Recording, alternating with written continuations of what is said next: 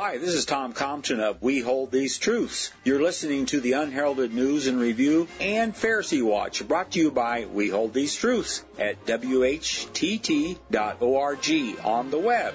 Each week we look into the events that are, for the most part, ignored or overlooked by the mainstream media. And we analyze these events. Ready, set, let the sparks fly.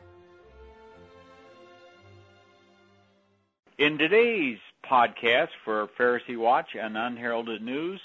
We're going to visit some really good news. We're glad there are people standing up, uh, Christians, and these are 15 different people from a variety of churches, organizations in the United States that are asking the Congress to look into the foreign aid given to Israel. I'd like Leslie to read the press release from the Presbyterian Church USA. PCUSA's Parsons others see troubling consistent pattern of disregard by Israel government for U.S. policies. October 5, 2012, Presbyterian News Service by Jerry L. Van Marter. Fifteen religious leaders representing many major faith groups in the country have written a letter to Congress seeking to make U.S military aid to Israel contingent upon its government's, quote, compliance with applicable U.S. laws and policies, unquote. Signers of the letter include Presbyterian Church USA General Assembly stated clerk Gradye Parson. The signers say they have worked for decades to support both Israelis and Palestinians in their desire to live in peace and well being and have witnessed the pain and suffering of Israelis as a result of Palestinian actions and of Palestinians as a result of Israeli action. Though they recognize that both Israelis and Palestinians bear responsibility for the prolonged violence in the region, unconditional U.S. military assistance to Israel has contributed to deteriorating conditions in Israel and the occupied Palestinian territories which threaten to lead the region further away from the realization of a just peace. Furthermore, such aid sustains the conflict and undermines the long term security interests of both Israelis and Palestinians. The signers urge an immediate investigation into possible violations by Israel of the U.S. Foreign Assistance Act and the U.S. Arms Export Control Act which respectively prohibit assistance to any country which engages in a consistent pattern of human rights violations and limit the use of U.S. weapons to internal security or legitimate self defense. They urge Congress to hold hearings to examine Israel's compliance and request regular reporting on compliance and the withholding of military aid for non compliance. The signers see a troubling and consistent pattern of disregard by the government of Israel for U.S. policies that support a just and lasting peace, particularly unbridled settlement construction in the West Bank. This year has also seen a dramatic rise in settler attacks against Palestinians with seeming impunity, they say. Continued U.S. military assistance to Israel offered without conditions or accountability, the signers conclude, will only serve to sustain the status quo and Israel's military occupation of the Palestinian territories. Unfortunately, unconditional U.S. military assistance to Israel has contributed to this deterioration, sustaining the conflict and undermining the long term security interests of both Israelis and Palestinians. This is made clear in the most recent 2011 State Department Country Report on Human Rights Practices covering Israel and occupied territories, which details widespread Israeli human rights violations committed against Palestinian civilians many of which involve the misuse of U.S. supplied weapons. As Christian leaders in the United States, it is our moral responsibility to question the continuation of unconditional U.S. financial assistance to the government of Israel. Realizing a just and lasting peace will require this accountability, as continued U.S. military assistance to Israel offered without conditions or accountability will only serve to sustain the status quo and Israel's military occupation of the Palestinian territories. As Israel is the single largest recipient of U.S. foreign aid since World War II, it is especially critical for Israel to comply with the specific U.S. laws that regulate the use of U.S. supplied weapons. We also encourage Congress to support inclusive, comprehensive, and robust regional diplomacy to secure a just and lasting peace that will benefit Israelis, Palestinians, and all the peoples of the region and the world. With respect and gratitude, we offer you our prayers. In addition to Parsons, the letter was signed by presiding Bishop Mark Hanson of the uh, Evangelical Lutheran Church in America, United Methodist Council of Bishops, President Rosemary Wenner, Peg Birk, Transitional General Secretary of the National Council of Churches, Shan Cretin, General Secretary of the American Friends Service Committee, J. Ron Byler, Executive Director of the Mennonite Central Committee U.S., and Alexander Patico, North American Secretary of the Orthodox Peace Fellowship.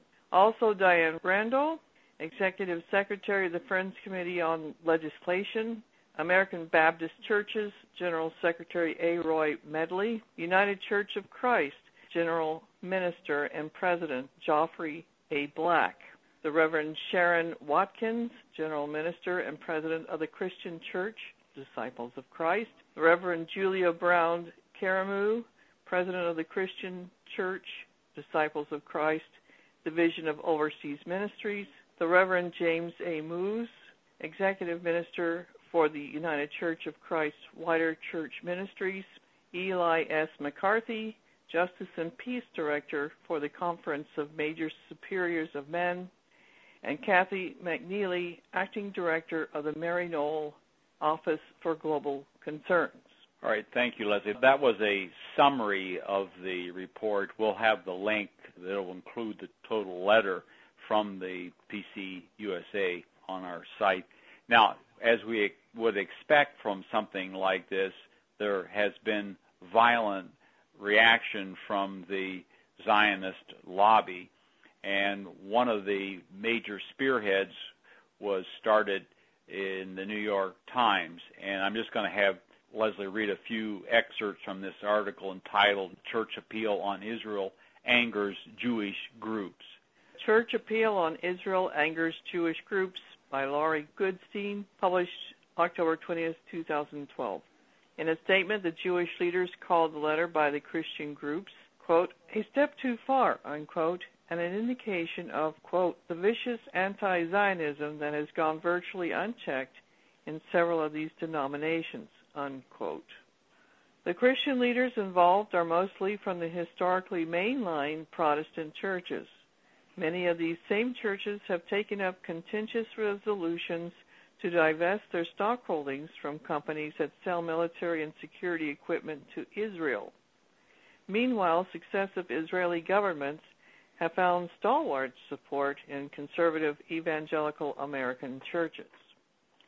And the article goes on, and uh, who's complaining, uh, the different various Reformed and conservative movements, the American Jewish Committee, B'nai B'rith, and some of the secular Jewish organizations that, uh, like the ADL, that are complaining about this.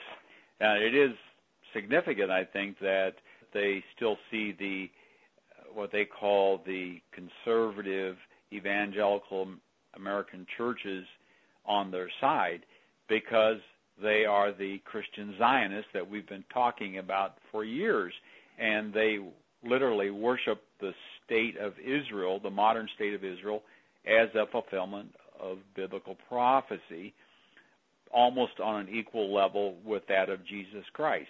And these mainline churches typically have recognized that Jesus Christ is the fulfillment of the biblical prophecies from the Testament.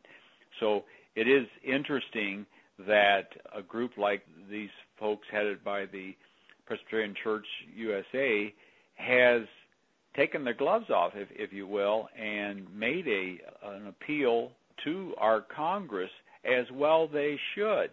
And the Zionist forces, of course, can shout to high heaven, and many people, of course, have been so conditioned, will believe that somehow these church leaders are jeopardizing the Israelis when they're actually trying to resolve the conflict that's been going on since Israel became a state in 1948.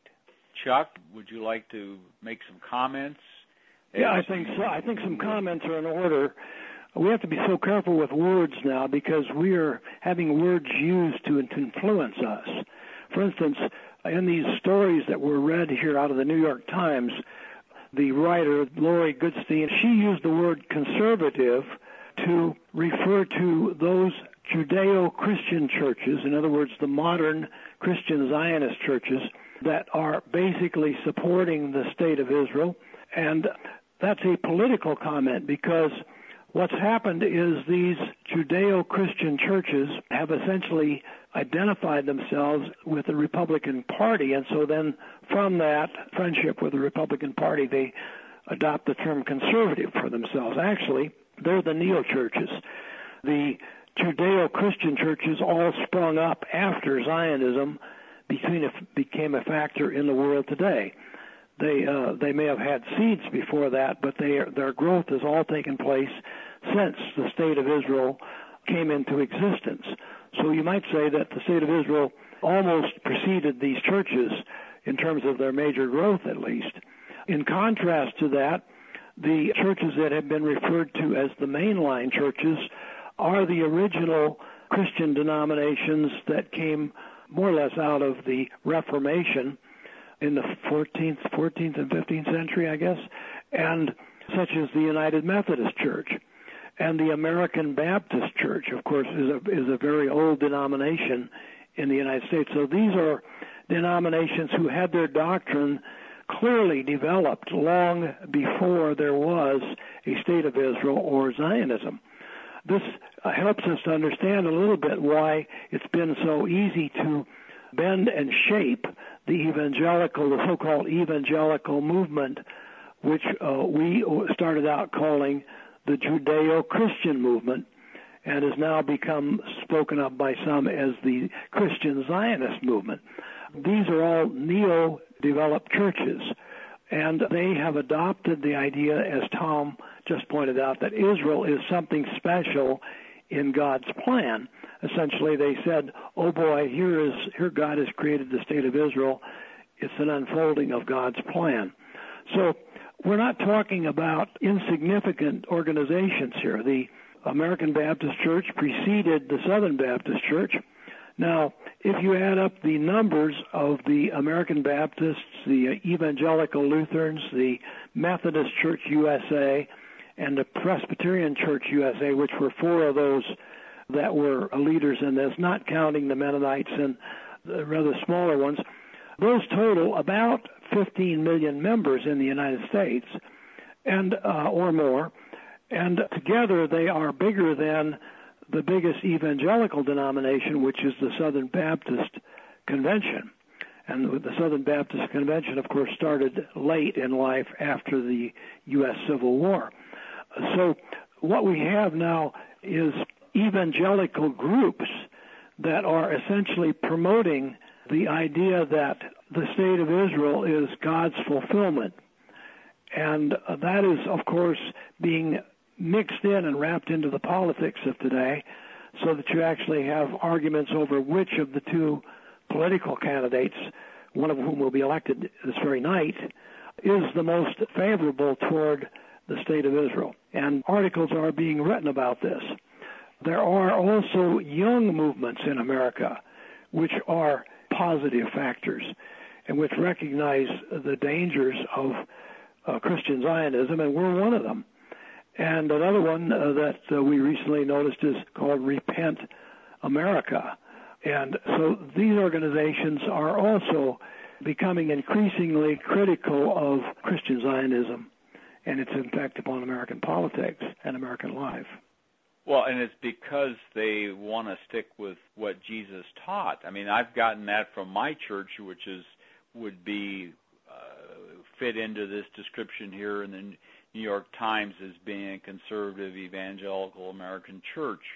Now they say they don't want to talk about Christian Zionism or that that type of thing, but there is an undertow. I see that. I see that in the politics, and also the name that has been applied to this same group is the Christian right. Is another terminology. Very good. Very good. we good. call it Christian Zionist, Judeo-Christian, and so forth.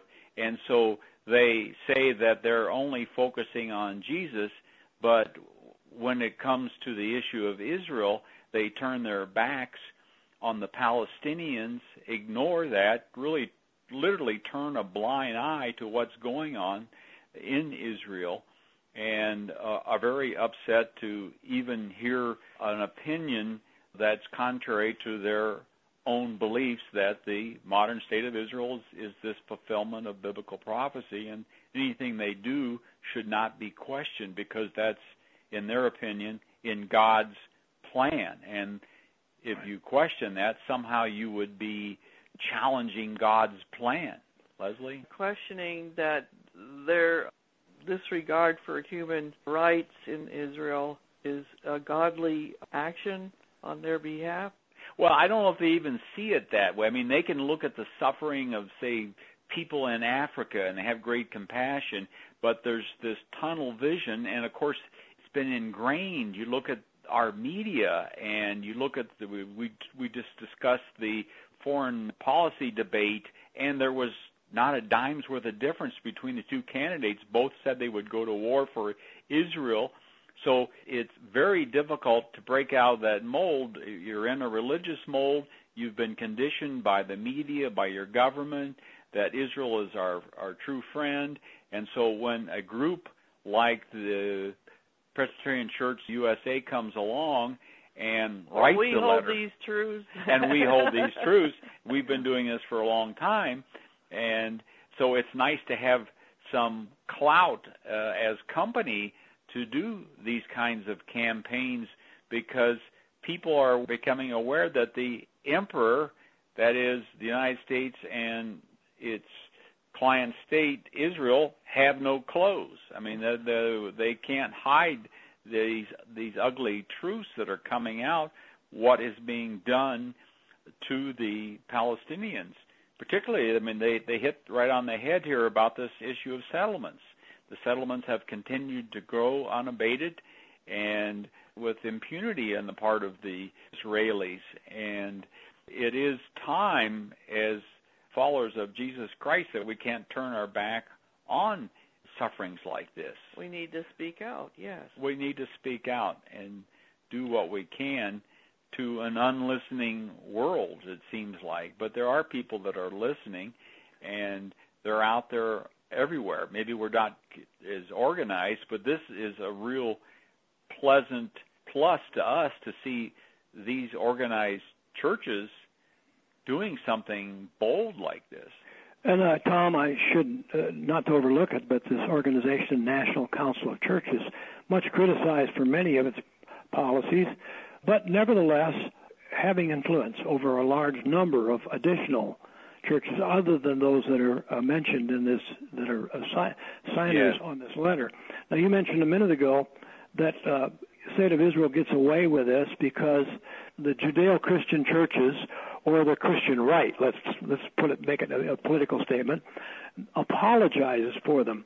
Their method of apology for Israel's acts takes on a different form than the way Israel treats it. Israel essentially says it doesn't happen, and if it does happen, they hit us first and they got it coming. So they take the typical attitude of the bully. But the Christian Zionist churches that support the state of Israel have an entirely different way of arguing that Israel is not culpable for its acts. They essentially say that God blinded the state of Israel, or the Israelis, or the ancient Israelites, and that by putting these blinders over their eyes, He's made it. God has made it Himself impossible for them to see their sins and therefore they're not accountable for their sins because God did it. They didn't. This is uh, the essence of Christian Zionism. It is that Christians take the position that the Israelis do not have to be culpable for their own acts, that they are forgivable, and that uh, a, at a future time there will be a great day of reckoning when all this is ironed out. And supposedly the remaining Jews who lived through the trauma of that time will then have their eye have the, the blinders re- removed from their eyes and that they will see God's way and join in worshiping Christ. So you see Christian Zionism is truly a religion that enters into politics. Grace Halsell wrote the book Forcing God's Hand, which points out that the uh, Christian Zionists, or what have become Christian Zionists, want to support Israel in order to force God to bring back Jesus sooner, which is really juggling with the um, scriptures, is it not? Yes, and and the the mainline churches resent this abuse of they would say this abuse of God's word. Their fault over the decades and generations has been that they have been uh, too polite and uh, too reserved to come out and say it. So they've essentially sat in their closet and run their churches. And now, uh, for the first time, we have, we are seeing. That's why this is so exciting. We're seeing these organizations actually take a stand against not just the evil of Israel's occupation, but also the abuse of Christianity that has become Christian Zionism by whatever name you want to call it. More like waking up. Yes. But the sad thing about it is there's an arrogance in the Christian right or the conservative evangelical churches that, you know, their belief system is superior to these mainline. And the, the, you, you can argue a bunch of different theological points. And yes, I would agree they probably strayed on some of these issues. But the fact is, they do in this case recognize the evil of what Israel is doing, and we need to stand up against Israel rather than looking down on these people because many evangelicals will tell you that these people aren't really Christians and so you know why would we believe it what they say because we know what the story is because we've got it all down in the, Bible here so gradually people are waking up I think that's the good sign to all this that there is something wrong. Well, there's yeah. something right about the gospel. It's just that it hasn't been promulgated. Well, yeah, uh, it gets into uh, then you know what uh, the gospel is giving the message about Jesus Christ and becoming your savior. But you know, there's all these side issues, particularly the evangelical church doesn't want to address. They go to Israel on these junkets, and their condition even the Israeli guides tell them you don't want to go into Palestine because it's unsafe there, and you know so they basically have been conditioned that Palestinians are just uncontrollable and uh, they don't think about the the Christian Palestinians there. They they basically turn a blind eye to them. Well, I think it would take another program to discuss any of the facts of Palestine. We're sort of assuming that people listening to this have heard us before and have some knowledge of what the situation on the ground in Israel really is. If you're listening and you really don't know, you need to read a little bit more into some of the things we've written about the history of Palestine and Israel. And there's abundance of information available on a factual basis about the treatment of the Palestinian people. Our issue, of course, here is to evaluate the differences between the Christian Zionist churches and the traditional churches and why each one is taking the position they are. Great. Well, I thank you very much for everybody's input, and we thank you for listening. We have other programs. Be sure to check those out on our podcast site. Thank you.